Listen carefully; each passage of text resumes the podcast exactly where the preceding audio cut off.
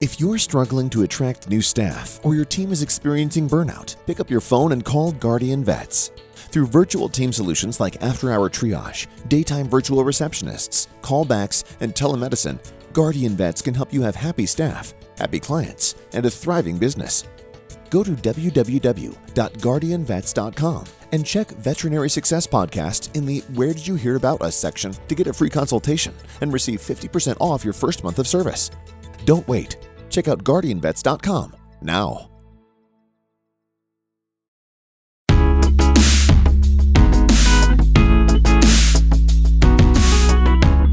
Welcome to the Veterinary Success Podcast. I'm your host, Isaiah Douglas. We will jump right in the show here with Jason Coppens here momentarily. Before we do, quickly take a break, hit our sponsors that help make the show possible. If you're struggling to attract new staff or your team is experiencing burnout, pick up your phone and call Guardian Vets. Through virtual team solutions like after hour triage, daytime virtual receptionists, callbacks, and telemedicine, Guardian Vets can help you have happy staff, happy clients, and a thriving business.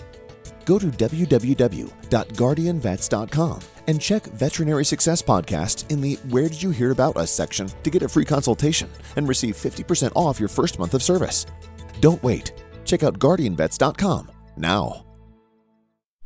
You've heard me talk about the opportunity in urgent care. So, VetCheck believes in the power of your capacity to influence your patients, patient families, and be a leader in your community. How they do this is by giving you the freedom to take ownership of your future to make the biggest impact in your patients' lives. They equip you with a turnkey opportunity to take action on the dream through a unique pathway to owning your own VetCheck Pet Urgent Care Center franchise. They provide a solution to remove obstacles like competing against corporate dollars in the community that you want to be in and having access to hospital ownership, medical directorship, and more. Also, you become a partner along the journey. A VetCheck Pet Urgent Care Center franchise is the answer. If you're interested, check out episode number 80, where I talk to Dr. Siva and he shares more about his story and the opportunity. So if this sounds like something that's interesting to you, reach out and learn how you can own your own VetCheck Pet Urgent Care Center franchise today by visiting vetcheckforpets.com, which again is vetcheckforpets.com.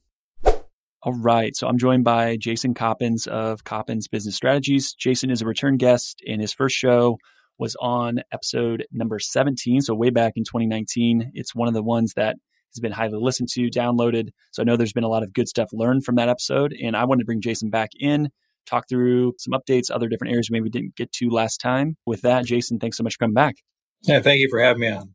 Absolutely. So we talked, and the title of the last podcast that we did together was kind of a blueprint for growth. And a lot of what we chatted through holds true today, right? Most of that is something that's, hey, that's timeless. That's not going to change. But there has been a ton of change within veterinary medicine with the pandemic. And obviously, I know people at this point, and I feel this way, tired of talking about all that stuff. But there has been major changes. And I wanted to go through and talk about opportunities for the overburdened owner that is kind of focused on, I want to see meaningful change today, whether that's time savings, because sometimes it's just, I don't need to make more. I'm good. Like financially, I'm making plenty of money. I need time. Like I'm so stretched. Or maybe it is margin expansion. Like I want to be more efficient. And we talked a lot about efficiency last time, but I know it's super open ended. So there's a lot of different ways we can go. But any thoughts on that? Well, there's a ton of different things going on in the market from what I'm seeing right now. And again, we went through such a huge shift in how practices worked over the last two years once the pandemic hit and then going to curbside, coming off that. But kind of look at more recently what's been happening over the last year, a couple of big factors have kind of been playing out in the space. First of all, there is just a huge demand for veterinary business. I mean, everyone's demand is through the roof. Most of the clinics I'm working with are sometimes booked out two or three or four months just to get in with them. And so one of the things that's coming out of that is there's a lot of opportunity there, but there's also a lot of downsides to it. So kind of diving into that from a couple different angles. First of all, you have a lot more business than you can handle and trying to be able to fit all that in is good because all of a sudden you have no problems generating revenue there, but it has a lot of negative impacts on the backside one of the things to really think about right now that I talk with a lot of people about is as you see inflation going up, you're going to see your prices and costs going up. This is probably one of those number one times to really look at raising your prices as well and looking at a pretty decent strategy for doing that. Some of the practices I talk with haven't updated prices in several years. And there's a couple different ways to do that. We could get into that with more detail, but I think this is definitely a time to look at that pricing strategy you have in place and make sure that, that is appropriate for the market that we're currently in. Right now, people are waiting sometimes months to get in with you. There's a premium for your services. And now is the time to be able to charge appropriately for them in light of all the other costs that are going up that you're dealing with. And that kind of dovetails into some other things. So now we're all busy. We have a lot of things coming in. We're walking into a fully booked schedule from start to finish throughout the day. And then we have emergencies calling throughout the day. And again, a lot of opportunity, a lot of people needing help, but we have to kind of deal with that. And we haven't had to deal with it to that degree probably in the past ever. Some of the emergency clinics in the area that I work in more directly are booked out sometimes six or eight hours just to get in with them. And again, this is the overflow from the practices and the front lines too. So there's just a huge need for care, especially the urgent care. And what happens in some practices, they're trying to fit all these clients in throughout the day. Again, trying to deliver that excellent customer service, help out the patients that really need it. Because a lot of them, if they're calling in, they're sick. What that does ends up burning out the staff. And all of a sudden, every day is just a huge fire from start to finish. It's hard on the owners, it's hard on the doctors, it's hard on the receptionists, and everyone involved has to do that day after day. And it's been going on for months at this point. And that contributes to burnout. And I'm seeing a lot of people shifting jobs right now. I'm also seeing a lot of people leaving the field, which is probably the more concerning piece of it. So kind of looking at that, a lot of opportunity to be able to raise prices and help a bunch of people grow our patient base and all that. But now we have this problem of it's also burning us out. And it's very hard to do anything else when all you do is take care of patients all day. So a lot of those processes are starting to slip on the back sides of it. Our inventory, other things like that are just not as tight as they should be. And we're not making a lot of steps forward because all we're doing is just seeing the next patient. And then to add on top of that, a huge complication that we're all dealing with right now is a shortage of staffing. Heard a statistic the other day that for every veterinarian looking for a job, there's 18 positions open. And that doesn't surprise me at all. I mean, support staff's a huge thing. Recruiting is just an immensely big need for any practice. And again, that's recruiting on top of seeing all the appointments we were just talking about. But it's such a core piece. And so we ended up doing a lot of recruiting for different places because they just needed to get a lot of that recruiting done and they didn't have the time to do it. And they were competing against a hundred other practices within the next 20 miles trying to do the same thing all over a very scarce set of resources. And that's made a really interesting recruiting environment as well. So all these things are kind of happening at once. A lot of business, but also a lot of burnout, a lot of shortage of staff. And again, all that kind of plays together into a really unique environment right now, I feel. Absolutely. And I want to go back to one of the things you talked about earlier because we I've had these conversations as well, but I don't think anyone on the podcast has really chatted through it, which is the kind of the pricing strategy. And I know that sometimes people will struggle with saying, well, yeah, inflation's going up and that's hurting a lot of different people. And I want to make sure that my care is still affordable. But I feel bad raising prices or different things. But if you're booked out, it's tricky. So, how would you encourage someone to think about maybe ways to increase prices or evaluate if they're pricing appropriately? Is there any feedback, tips, thoughts? It's important to say up front before I give specific numbers and stuff like that. It's important to say that for any practice, you have to know your clients, you have to know your area, again, this is not a one size fits all model. And so everything that you look at with pricing, you have to take into account how you do it and who is affecting it and what plays with the clients you're at. I would price very differently myself if I was working at a clinic in the middle of New York City than I would in the middle of rural Alabama. And so looking at that and understanding your client base and where that makes sense is obviously a big part of it. That being said, here's some of the thoughts I have. There's a couple different prices that I like to look at and a couple of different ways to look at pricing. First of all, there's going to be the things that are going to have a direct markup on the product side. We're going to do a direct percentage markup. So one of the most important things with that is to make sure that that percentage markup stays in place as your prices change. Most of the practice management softwares will have this in place, but whatever that percentage markup is, if you're doing a 200% markup, which is not uncommon for a lot of things, do that in a way so that when your prices go up to you, your system is capturing those new prices and those new costs, and that ups your cost to the clients at the same time. That's the basic thing that should be there. So let's take that out of the realm of just that basic stuff and let's talk about some more specific pricing. There's a lot of strategy about what to price and how to price it. Things that are shoppable services. They talk about things like exams and spays and neuters. Those usually you price a little more competitively with the market. You can call people in the area to see where they're at and other things like that. I like to use those costs in some ways just to make sure I am attracting the type of clients that I want. One of the more interesting things talking from a business sense that's going on right now is there's such a demand for business is you can kind of pick your clients for the first time. And so instead of trying to get everyone, you can start pricing towards people that you want to kind of have come in. So one of the things we did in the practice I was running for a while is we adjusted our prices. Our emergency price was a hundred plus dollars. just to come in same day. If you were filling a slot same day with us, it was triple digits to walk in the door. Anyone who's not doing that at this point, I would highly encourage you to get to that point pretty quickly because a lot of the emergencies fees I see are like 75 bucks. You can get to 100, 120 easily without anyone even balking at it. And that's the value you're creating because that money is not just there to make more money. That's to exchange for the burnout to your staff. And a lot of these prices that we're raising as well, not only is there to help the business move forward, but and offset some of the costs, but we're also raising wages to be able to accommodate the staff we have because we're all competing for staff. So like LVT wages are going up, other things are going up. So this money is not just going into your pockets. It's going to other parts of the hospital that need it. So looking at those types of things, we'll start with that. The shop services, I, I usually try to do kind of competitively, but then again, tailored towards the audience that's in my area and that I want to take out of my area. Beyond that, when you get into the things that are not as shopped, that's where a lot of the increases need to be. If I look at the product side from it, and then we'll do the services second, but if I look at the product side, there's different philosophies about using a minimum cost versus using a dispensing fee or a combination of the two of them. I'm not a big fan of minimum costs. I like dispensing fees, and those usually range around the 10 ish dollar range. And that goes on top of anything that we're filling. If we're touching it in order to put it into a bottle, that dispensing fee goes on top.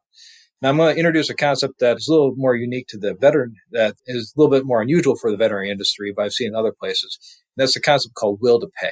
And so there are some prescriptions that I mark up 130%.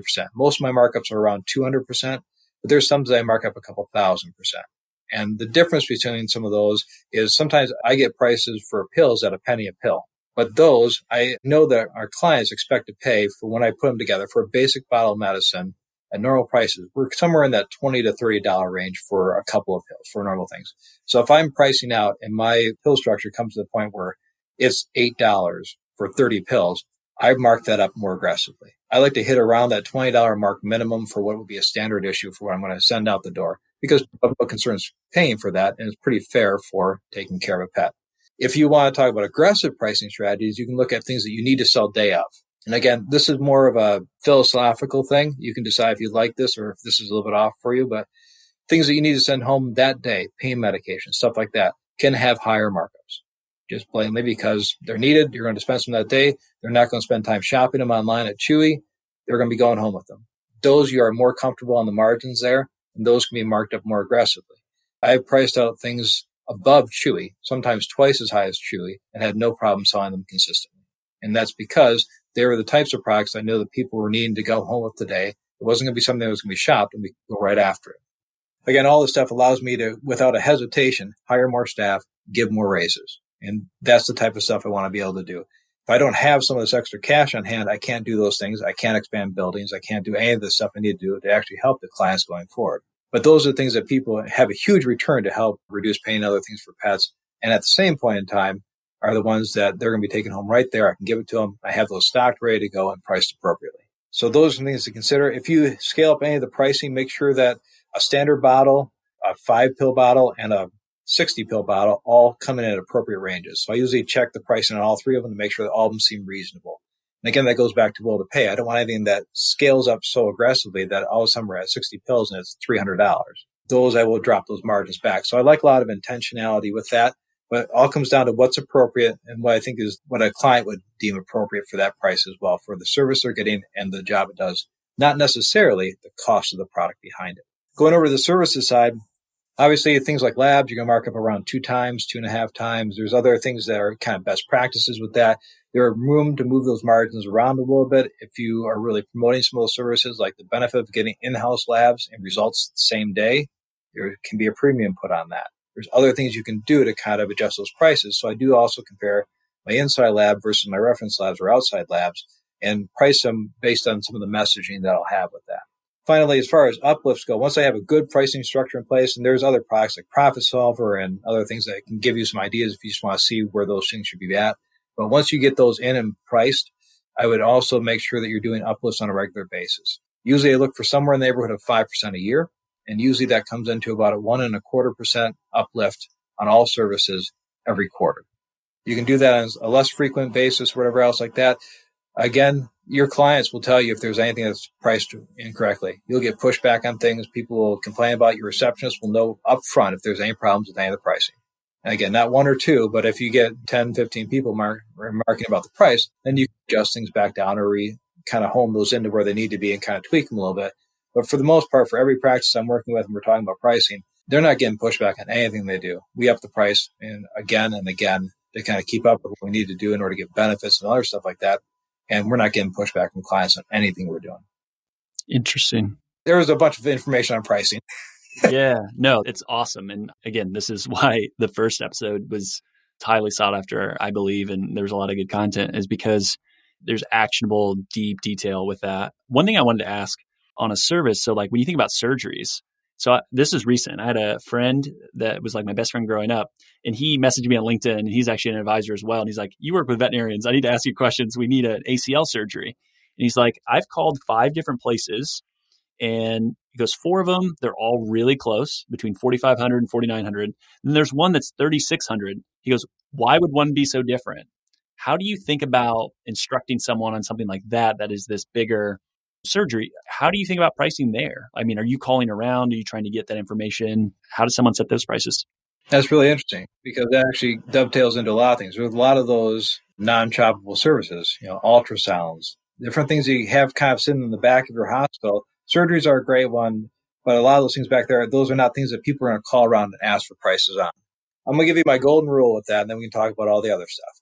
Number one thing is I look at for everything that we recommend in a practice, I want to know what our ratio is of compliance. With our compliance ratio, I want to know the percentage of people that are saying no due to price. Usually that gives me an idea. I always want to have a couple of people saying no. I don't want everyone saying yes because I'm probably underpriced. I don't want half of them saying no because of the price. And again, if they don't think it's important, that's different. But if it's a price thing, I want us to get it probably that 80 to 90% are complying with it and not concerned about the price piece of it. There is a benefit. They always look for that. And if we're going to like push dentistry or surgery or something like that, we're going to push it consistently and do that. And that usually gives me a sense. If everyone's saying yes across the board, I can raise prices. If everyone's saying no or that's really expensive and every conversation is just like dragging people through the weeds in order to be able to justify it, we're probably a little high for the market in our area. And so there's a golden rule for a very specific clinic, wherever you're at, that can apply still. And so look at those things. Across the board, other golden rules, I'll tell you, every veterinarian underprices their services, period. I don't think I've seen exceptions to that yet, especially when you get into that back office stuff that they don't know because none of the veterinarians talk about. It. They don't know what each other charges. They don't know where it's at. And so it's very possible you can have someone charging 200 and someone charging 800 for the same exact service more time you put into this, the more you can kind of refine that and get better at. There are things, as you talk about, if you want to get really into some the nuts and bolts pricing and get some specific recommendations, there's those products like Profit Solver and stuff like that that will actually go through and break out a lot of those things. And you can look at from a couple different perspectives, like what is the cost going into it, what's the time and the labor and all the cost of goods that make that up, and then how do I offset that? That's part of it. When you get into those surgeries and stuff like that, that's where a lot of the money's at, though, too. And there's not a lot of cost besides time and a lot of that. And so those are the ones where I, I don't usually look at a direct markup on cost of doing it. I look at that will to pay concept or what's appropriate for the market, what people are willing to do. Because I want to give the care I want to give and I want people to be able to say yes, but I want that to be at a price that they think is fair and also works out for me on my side. So that's how I usually approach it. If you want to get into the product side, you can contact some groups like that to get a lot of specific recommendations. But again, difference between New York City and rural Alabama are probably a decent amount. And so I'd like to look at, I really want to understand the market. And when people start pushing back, they usually give me the knowledge I need to say, I think I'm hitting the top end here. Yep. You touched on just demand growth and urgent care has come up a lot of different times in this podcast. Vet Check is a sponsored podcast rolling out a franchise version of urgent care that can be a bolt on. So there's demand and profit margins are really strong. How have you evaluated that or had conversations with folks around this kind of urgent care it can sit between the GP and the emergency room and just what that looks like. As far, me make sure I understand you correctly with that. So, as far as how to handle it on the GP level, or just rolling it out, or trying to say, I see this issue in the marketplace. Urgent care could help solve that. Do I create a second business? Do I bolt it onto our existing business? Just having the conversation of what urgent care and how it could fit. And I don't know if, if you have a lot of those conversations or not, but I know it's in demand and it's profitable and it's one that people have been bringing up quite a bit.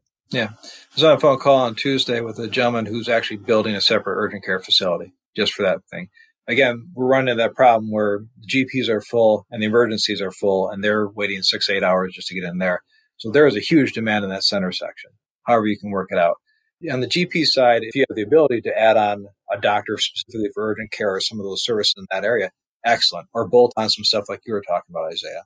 If you can't do any of those things, looking at one of the, the more basic things you can do is obviously reserve some slots throughout the day for that emergency care.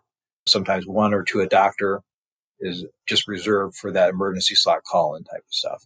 I also make sure that uh, looking at your room flow in general, you should be able to run on time if you fill your schedule. So if I'm working with a clinic and I start to see they're booking half an hour appointments and two hours into the day, they're 30 minutes behind, they run behind, there's a snowball all day till the end. That's not probably that model you want because that means anything you work in on top of that is just going to continue to compound that leads to bad service, which leads to a lot of other problems. So when you're looking at trying to get some of this urgent care in there, make sure you understand its impact on the rest of your business and appropriately staffed for that and appropriately scheduled for that. Because realistically, you're going to fall a little bit behind as emergencies come in and stuff like that throughout the day, but you should be able to catch back up as well. A standard wellness appointment, if you have a book for 30 minutes, you should be knocking out in 20. That way, when that sick one comes in, you can do it in 40 and still be on pace at the end of it. So I really like to make sure that I understand that because some of our doctors are really fast, and then we can not only fill all the schedules and all the emergency slots, we can book others in on top of it. And so we have a rule with our receptionists that they have to go in with the doctor, but they can bring any case they want to the doctor and ask them if they can work it in. The doctor can say yes or no. We kind of fit those in based on what's happening throughout the day and make kind of an audible call at the moment of can we get this in? What is it? Will it fit or are we behind or what are our options there? And that's if I don't have anything else to bolt on or support me around the edges to do some of that urgent care stuff. I also have a good link of who in the area does walk-ins. And we will sometimes at least refer over there because the people who don't do walk-ins, like a traditional clinic, usually just says at 11 a.m., we've closed off our books for the day. Emergencies are option. But for people who don't have a lot of money, one of the options we give is there's a walk-in clinic or two in my area. I know their numbers we refer over there for a one-off, and I know that they're not going to try to steal clients or anything like that, but they'll be able to help them out, but not at emergency cost sometimes if people are willing to wait. But I like a lot of the bolting concepts too. The more you can provide those services yourself, absolutely the better way to do it if you can. What do you think about? And I'm trying to remember the gentleman's name, and I want to get him on the podcast. I'm spacing on it, but he's a professor and has lectured within VBMA chapters. But he's out of the University of Georgia, but talking about scheduling and kind of like this parallel schedule of working two rooms versus just one schedule. Like, do you help people think about how best to structure and schedule their days from that standpoint? And do you want to expand upon that? Because me trying to ask the question, I feel like it's not clear because I've never done it and lived that life. And I heard it and I was like, wow, that's really interesting. Because it reminds me more of like the dental model of being able to hop around versus having like one spot where you're staying. Yeah. So room flow or just how your appointments flow door to door is one of the big things I worked with clinics on before the pandemic hit. Obviously, we moved on to pricing and recruiting are some of the big things now, but looking at that initially, that was huge because looking through that, one doctor could be drastically different than the next. And I've seen places where the support staff is one assistant to a doctor, and I've seen other ones where it's six assistants to a doctor. And I've seen people fall behind and not. So generally speaking, putting all that together for a minute, one of the things I'm going to look for up front is what is that area that's really taking the longest amount of time? Is it the doctor or is it the assistant? Because as I do, I will come in and I will actually watch clinics all the way through their day, through the appointments. I'll watch them. We'll time every section of it for every doctor and see where, where we're slowing down. Because the models you're talking about, which is what we're used to on the human side too, is you're going to have enough assistants running around that they're doing all this work and the doctor pops in for five minutes and leaves. And they can see a uh, volume wise, they're no longer the limiting factor. It's the support staff. And so I was at a clinic a while back that the gentleman had six support staff for him. He was running six rooms simultaneously, clients in all of them. And as the assistants were done getting the, the histories and everything else like that, they'd walk out and stand outside the door. He'd walk in, walk out. He'd be done in there in three to four minutes a time and be on to the next room. And he was doing six an hour without a problem at all. Ran on time. Really interesting to watch. That's not the model for everyone, but knowing where that limiting factor is is very important. Is it support staff, which is very popular right now, just because we're short on, on support staff. We don't have all the people we need, and so we're doing it with less staff there. And as we look at that and figure out what that limitation is, then we can start diving into what to do about it. One of the first things I'd say to look for is how much can you take out of the appointment? So what can we get ahead of time? There's people we don't get records for for clients until we get there. There's times where we don't have histories until we get there. There's all the stuff we're trying to assemble in the actual appointment. And the more that we can get that stuff ahead of time, the better. There are some clinics that we do online forms where people fill out full history before they get there. We find those very valuable and we can just walk in the room and get going faster.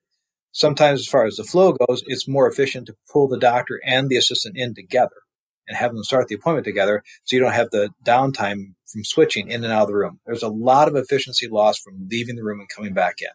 I see that with everything else from having assistants come in and go out, having doctors come in and go out. If the doctor has to come back in for any reason, re explain things or do more stuff, that just starts compounding time. The ideal version of this is very straightforward and is run consistently across all doctors. And that's another key area I see, which is every doctor does it differently. So the staff learn five different ways to do it and none are efficient because they're not the our clinic way of doing it. They're whatever that doctor wants to do. And there has to be a framework in place. There can be some freedom, you know, they get to practice their own medicine, but the framework of how an appointment runs, when do people go in, what order, what are they getting, how do they communicate that information or transmit that information between each other, all that stuff is very, very important to have a framework in place because that's the only way you can improve things is if you have a system that's in place that you can actually tweak things on. If everyone does it different, you can't do that. So looking at the in and out times, like I was going back to, that's a huge loss. I see not having enough information up front, getting as much as I can up front, I will do. As much as I can not have people moving around, if I can do checkout in the room for booking the room, if I can get all that done quickly, I'll do it. If I'm having an assistant that goes in and gets a full history for like seven minutes and goes out, and repeats to the doctor, and the doctor comes in and rehashes the whole thing with them, that's hugely inefficient. If we're looking at the things where we're doing any redundancies, where it's the same thing said three or four times, where we're having downtime, like we're going out of the room and talking and coming back in the room, those are some of the killers because it's just these gaps that we're just not using productively for any reason. So I like the histories up front to be tight with the assistants. I like that time to be as fast as possible. We're going to get in, we're going to get out. From there, as soon as that doctor is ready, they're in the room. They're going to do the doctor stuff that the doctor needs to do. Anything I can do to make the doctor as efficient in that room as possible, from having people typing for them to getting notes or travel sheets so they can quickly mark up so they can hand those around and give their instructions to other people. Those are all things that move them quickly and stops them from having to stop and have a full conversation. We have highlighters and travel sheets in the hospital I was running. Everything got marked quickly from the doctor. There was no discrepancy. There was no loss of communication. We had a sheet that told us exactly what we're doing for every patient, start to finish. And that sheet started with the client in the beginning with the receptionist and ended back with the receptionist who verified the bill. And so through that whole thing, Doctors in, they do their stuff, hops out, and they're on to the next thing that they need to do. If I have the support staff to do that, there's another technician or float in the back that's waiting there to help draw bloods, put in catheters, whatever else we need to do until the doctor's needed again. But we're moving that doctor quickly through appointments with enough gap that when we have to pull a doctor in for x-rays or something more high end, we still have that in the schedule and we can work that in without falling catastrophically behind.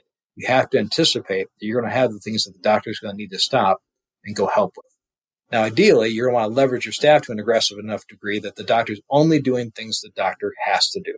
They're not doing blood draws, they're not doing other things. And again, this could differ hospital to hospital, but for the most part, if you want the efficiency piece, you want doctors doing only things doctors can do, technicians doing only things technicians can do, and assistants doing only things that can't be done or that they can do that the other two are not having to do. That gets that efficiency down so that people can really focus on their expertise and do those things and then we can hire less skilled, less trained people to do all the other front end stuff that's easy to train, doesn't require degrees or anything else like that, and helped us to be efficient there with the higher end, higher paid employees doing very narrow stuff. I think that's kind of an important piece of it too. Absolutely. Thank you for that. The thought process on inventory and kind of the processes and things just getting loose because everyone's running around like a wild tornado. Talk to me a little bit about that. And I feel like what I'm going to hear feedback is, well, I just don't have time. I just don't have time. I just don't have time.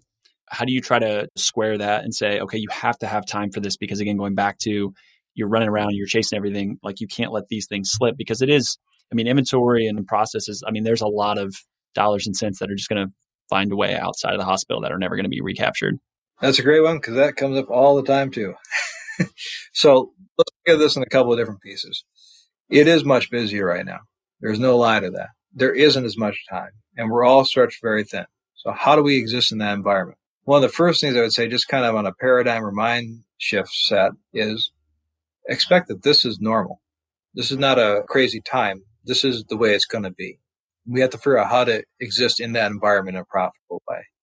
So one of the things in a highly chaotic environment, communication becomes very important. I make sure we talk to everyone all the time. We do stand ups in the morning. We have staff meetings. I have individual check ins with people. I'm always talking to them about what's going on and what's happening in the hospital. That communication is really, really important because it's very easy for people in a chaotic environment to hear something over and just not even pay attention to it because they're moving on to the next thing or not hearing about it all. And we get so far in our own little worlds just trying to take care of stuff. We're just not on the same page anymore. We're not operating as a team. We're operating as a bunch of individuals just trying to survive. That also breeds inefficiency greatly. So one of the things you can help out with that is somebody, usually a practice manager is a great person to do it, but that somebody in that practice knows that part of their job is to make sure that things run according to the plan. We have to have a plan. We have to work the plan. And so as things are getting chaotic and blowing up and stuff like that, we need to be able to have somebody who can help manage that to some degree and make sure that we're not just becoming inefficient because we're not doing what we're supposed to be doing. That person also should be working on moving us forward. And that's where we come into this innovation, inventory, all these other things like that. Looking at moving it forward, when things are really chaotic, you take on less things. Instead of focusing on 10 things at once, you got to learn to say no a lot and focus on the one thing that matters most. Of the 10 things you could focus on today that are project wise, I'm not talking about the admin work you have to do or the emails you have to send. I'm talking about there should be dedicated time in your mind that you have to be pushing the practice forward and putting the process of the practice, the growth of the practice as the forefront of what you're going to work on there. Because very easy in a practice management role to step into roles because they're short staff or to do little small tasks that they have to. Being able to say no to some of those things and understand what's mm-hmm. above the line and what's below the line. That's the concept I talk about with all my staff. There's things that we have to do that are above the line, and there's things that we can let slide that are below the line. If I don't give direction as to what's on what side of that line, you're going to arbitrarily pick things based on what you're feeling at that moment. I prefer you to know if you're going to have anything slip, these are the four or five things we can have slip for two days. We'll come back around to them. You just got to let me know that they're slipping. But these are the five things that don't slip. We're always on top of always going to be doing. And so I like to give some of that direction to staff. Just make sure that they understand if you do nothing else in your job, these are the things I need to make sure that you do correctly every time. If you're going to have to say no to something because you're just getting killed today, here are the two things you can say no to. You just got to let me know you said no. Giving someone the ability to prioritize, even general direction like that, really helps people be able to focus on what they need to instead of reacting to the last person that yelled at them or the last problem they ran into or just the last phone call they got. I don't want to put out fires. I want to intentionally move things forward. I think that some of those rules like that help on the staff side.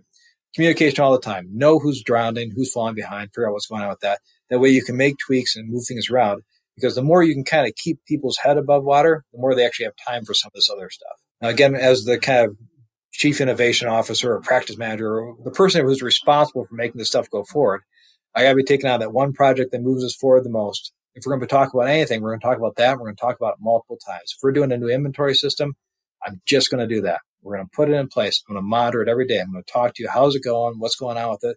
What do you like about it? What don't you like about it? I know I'll even sit there if you need to take five phone calls in between answering me. I want to get that feedback, and that's going to be resident in our minds for days on end. Before I move on to anything else, we're going to make sure that that gets into place and becomes one of those big habits we have to form the habit before we move on. Otherwise, everything we do is just spending four hours to implement it just to have it fall away in three days. Stay with one thing through, not only launching it and implementing it, but making sure it's sticking a week or two weeks afterward. And then you can kind of take those training wheels off and let it run on its own. One of the biggest things you can do to focus on first is anything with efficiency, because that's our biggest need right now is time. So looking at that room flow, even if you can only spend half a day and monitor the room flow, find out where those efficiencies are at that will give you more time to do other things later. I used to have a rule in one of my old companies that I would never ask any of our staff to do something that wasn't easier than what they were doing before. It's a huge high bar, but it was always the concept of how can we do this in a way that doesn't just add more work to people's plates? What can I stop doing? And what's the report they've been running for the last four years that no one looks at? Let's take that off the plate and discontinue it. What are those things I can stop them from doing that they don't need to do anymore? What are the things that I can tweak that they can only give me a small piece of it that's important and I don't have to worry about anything else? How can I take work off of their plate? And if one of the focal points I'm always trying to do is either how do I implement processes that are easier for them or how do I take work off their plate? That's a great place to start if you don't have know where to begin with stuff. Cut down on people's meaningless work. Figure out what that top 20% is that they do that is critical to your entire environment and your patient care and everything else like that and focus on that and find out what that bottom 30% is that no one cares about. And if they stop doing it, you wouldn't even realize it for six months and tell them to officially stop doing it, period. Because even if they're not actively working on it, it's in the back of their minds. They're worried about the fact they're behind on it. To start taking things off their plate and start getting them really laser focused on the things that they have to do well. So yeah, I love that. Sorry, I didn't mean to interrupt you. If there's more there that you want to go. No, no, no, that's good. I could talk for an hour with this stuff. I should probably stop. Yeah. No, there's one rule that Isaiah has in interviews with Jason is ask the question and shut up and let Jason talk. that's what makes for the great episode. So, man, there was so many different topics I wanted to get to. I'm going to get to one more, and then okay. again, it'll be no surprise that I'll reach out again and be like, "Hey, we need to talk again because I want to talk about this other one." But you talked about recruiting and retaining talent, and obviously that is top of mind every conversation. Always, always, always. Can't find people. Can't find people. Can't find people. Can't find people. I just had Dr. Walker, Apollo Veterinary, down in the Austin area. So episode 127, he mentioned he's a de novo startup, not having issues with recruiting and having people that he's turning away, which is awesome. It was interesting to hear kind of why.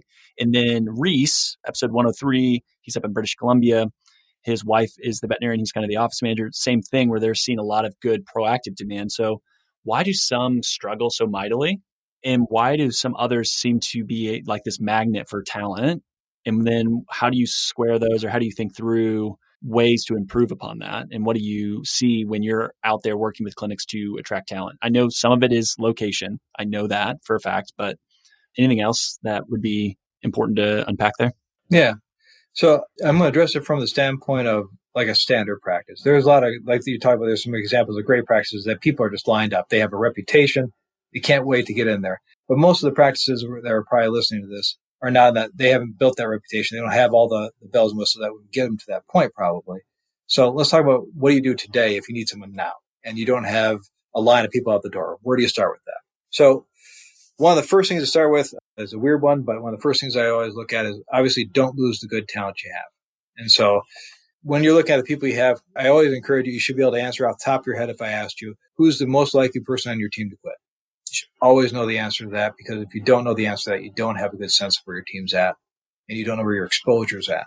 So with all of us trying to get people in and try out the day, you can't lose touch with the people that you have there and you can't burn them out to the point that they're going to leave because that just compounds the issue overall. So one of the things that I do during the day and every day when I work with the staff, we make sure we build a great culture because one of the things I guarantee that we're going to do is I'm going to compete, and I'll tell you this in the ad in a minute. I'm going to compete against culture. I'm going to beat every clinic next to me on the one thing that most people care about, which is burnout and culture. I'm going to advertise that. I don't even care what the pay is. I don't care what the job duties are. I can advertise on just that alone and I can get people to apply to me. So let's look at how that puts together. I had different little rules in my practice. Like if anyone asked for a vacation, it was automatically approved every time, period. I never said no. If you wanted a day off, you got it. There's no penalties for it. There was no bad things to it. If you need it, you got it. If the staff was running hot and really falling behind, I would go grab lunch or give them a treat or stuff like that. We had positivity stuff where we were writing each other notes on an ongoing basis, thanking each other back and forth. This happened at the staff level, not just from managers down, but in between each other about what they appreciated and thank you for helping out here and there. We did things like that that just kind of built that culture that we're all family, we're all in it together, and we care about burnout. If you said you needed to go somewhere, everyone on the team had a mentality that we would all work harder so you could go leave for two hours to take care of something you needed to take care of. And so everyone knew that they had that in the team and everyone would pitch in to give that to the team. So we built a culture that that was okay. So coming to the actual ad piece of it, I'll tell you exactly how I do the hiring. First of all, I'm going to tag into the two things I hear all the time. I'm burned out. It's too busy. And I work on a toxic team with people that are always at each other's throats and stuff like that. So when I write an ad and I post on Indeed, I don't do ZipRecruiter or any of the others personally. If I'm going to write an ad, it's on Indeed and it's going to be no bullet points. It's about two to three paragraphs long. And the first paragraph is strictly about culture. And so a great example of it is I want to let you know that here at the Coppens Vet Clinic, we have been fortunate enough to build an amazing team of people here. We're looking for more amazing people. And so we have a culture where we all help each other. We live as a family, we work as a family, and we support each other as a family. If we need time off, we cover each other. If someone has a sick kid, we cover them because we know that life is more than just the work that you have to do. And we believe that we are all in it together. Luckily, we're in a position that we can do that. We've built that over the years and we're looking for more people who understand that it's not just about getting the work done. It's about being part of a team and helping each other out. we're looking for an assistant. That assistant's role is going to include a couple different things here and there. And again, no bullet points, but that first paragraph is going to talk about key issues that people have and how we've solved them. Where you talk about the fact that I had one ad that opened up and said, uh, we had um, one of our receptionists in the last week, true ad. I said, one of our receptionists last week saw somebody standing outside because it was curbside still and brought him a chair to sit outside and sit on so they can be more comfortable. If you're that type of person, we want to talk to you. Just different things like that. All I talk about is people and relationships and personality because I want people to connect with the fact that you're going to go into a place that actually cares about you. It's not just a bumper sticker. It's the true way we act.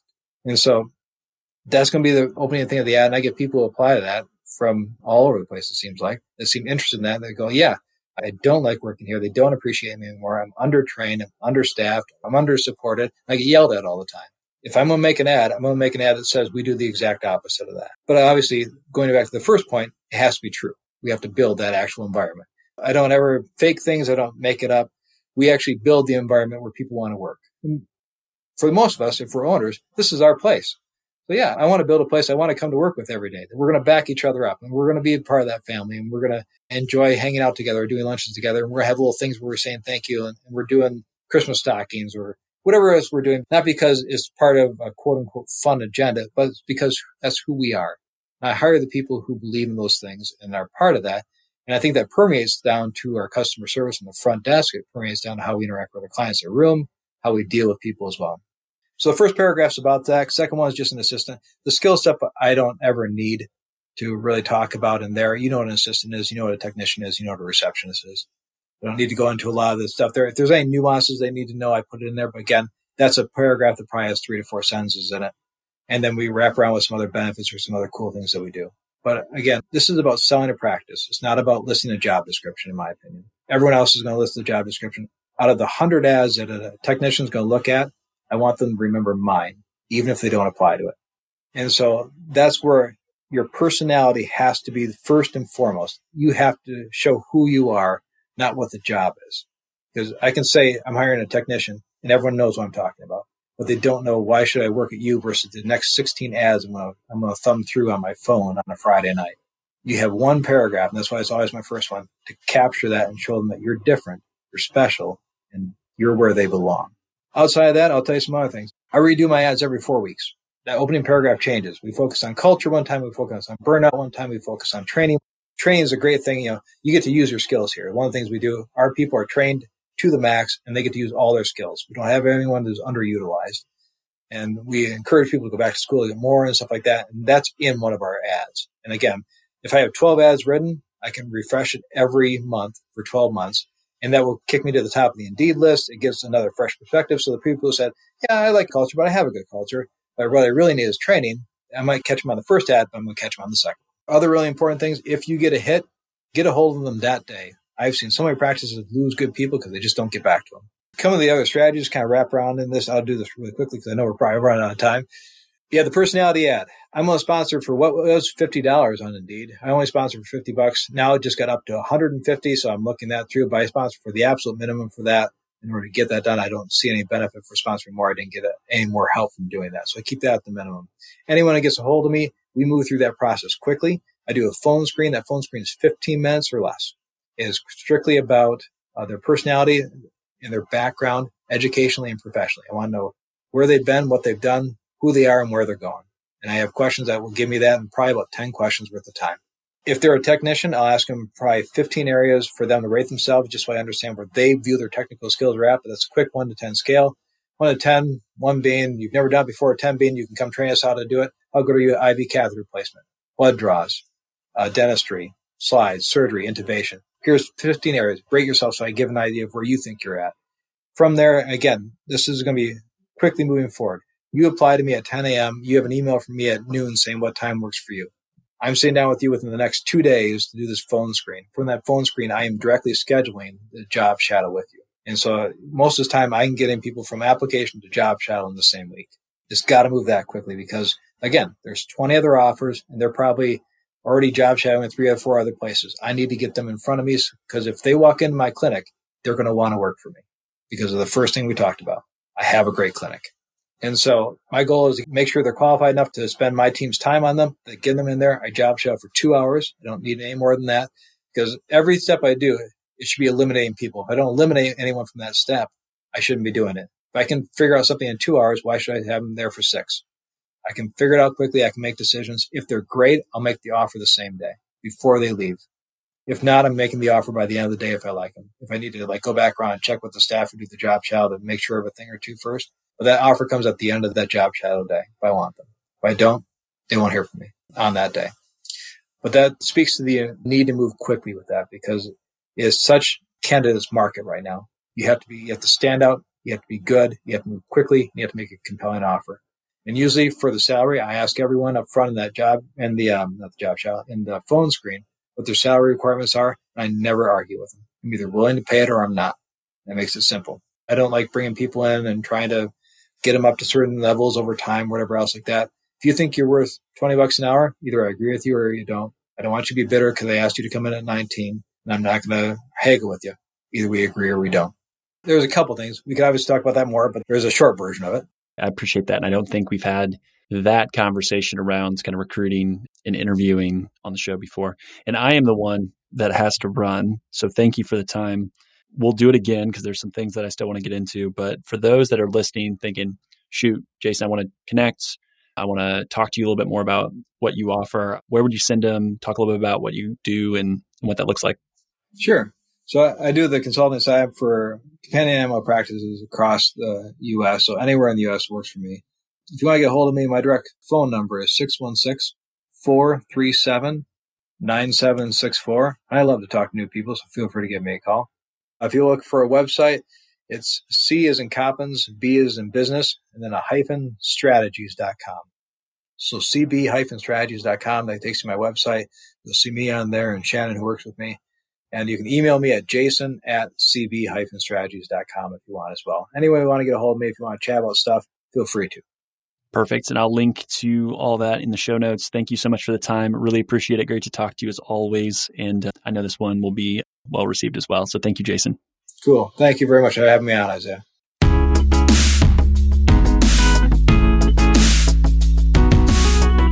Thanks for listening to today's show. The comments made on today's show should not be taken as investment, tax, or legal advice. All comments are for educational purposes only. You should consult your team before implementing anything. Isaiah Douglas is a partner of Vincere Wealth Management. Isaiah is registered in the state of Indiana, California, Texas. The biggest compliment you can give to this podcast is to share it with a friend. Reviews help the show get found, and Apple Podcasts is the platform that predominantly is how people listen to the show. If you have three to five minutes, you like the show, please head over to Apple Podcasts, give us an honest rating and review. That'll help more people find the show. For all of today's links and information, head over to veterinariansuccesspodcast.com. There you can subscribe via your favorite podcast platform so you won't miss another episode. Finally, if you'd like more information, insights, and have the ability for your voice to be heard and interact with show guests, join the private Facebook group. You can go to the Veterinary Success Podcast on Facebook or head over to the veterinariansuccesspodcast.com. Scroll all the way to the bottom where it says about your host and then click on the Facebook icon. That'll bring you into the Facebook group. I'll approve you, you'll be in, and then I'd love to hear your questions, feedback, and anything that you'd like to see added to the show. So, with all that, thank you so much for listening. I'll be talking again to you soon.